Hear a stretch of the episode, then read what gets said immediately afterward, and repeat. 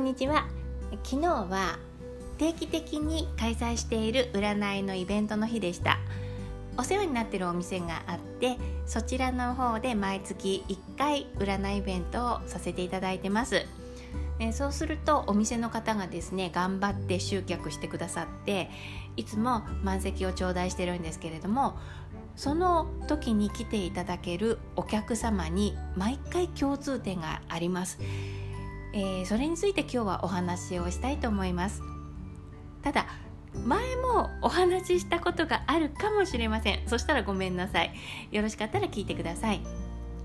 あのそのそちらのお店ではですねいつも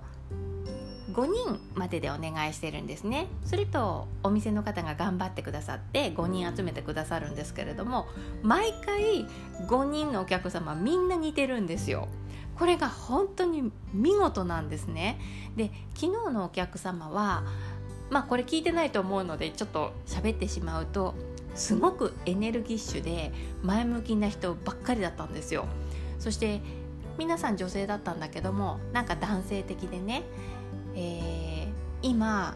これを始めたんですけれどもどうでしょうかとか子育てが落ち着いて何かしたいんですけれども私何ができるでしょうか？とか、えー、今やってるお店にこういったメニューを加えたいんです。これうまくいくでしょうか？とか何かね皆さん前を向いてる人しかいなかったんですね。で私もそういった方のお話聞いてたら本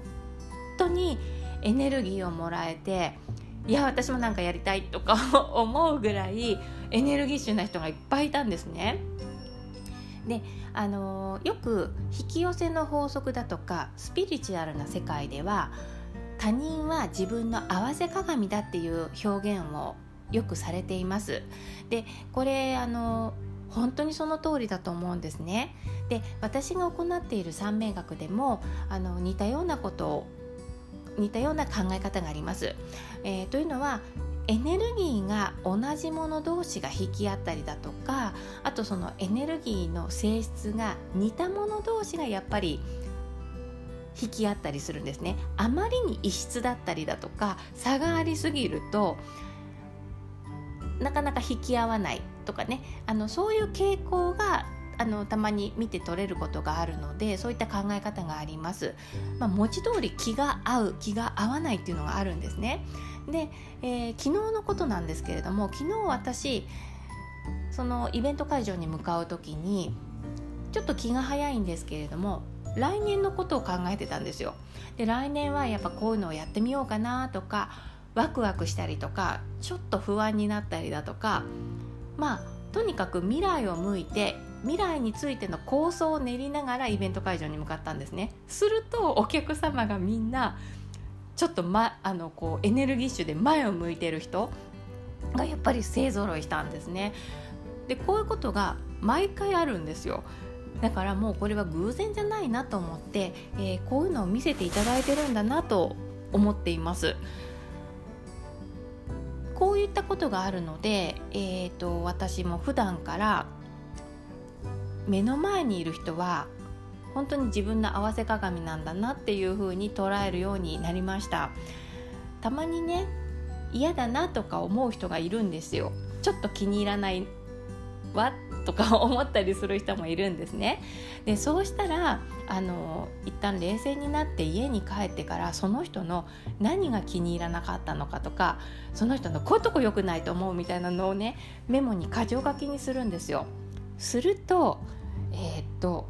今現在の自分が自分に対して気に入らない点が見えてきます。あの例えばこの間ちょっと言葉の悪い人に会ったんですね。ものすごく思いついたまんま話す人がいたんですよ。でねあんたそれ言うか？みたいなことを言うから気分が悪くなったんですけれども、えー、よくよく考えると私も割と軽はずみな言動を人に言ってしまったりしてちょっと心に引っかかってたりとかしてたんですよその時。それとか、えっと、家族に対して冷たい言葉をかけてしまったりだとかあとねぎらいの言葉を書ければよかったのに書けなかったとかなんかその自分の表現とかに後悔があったりとか反省する点とかが心にちょっとわだかまりがあったんですね。そういうのをその人が現れて見せてくれたのかななんて、えー、分かるような出来事もありました。そんな感じでね出会う人出会う人自分を今の自分を見せてくれてるというふうに捉えると割と大きな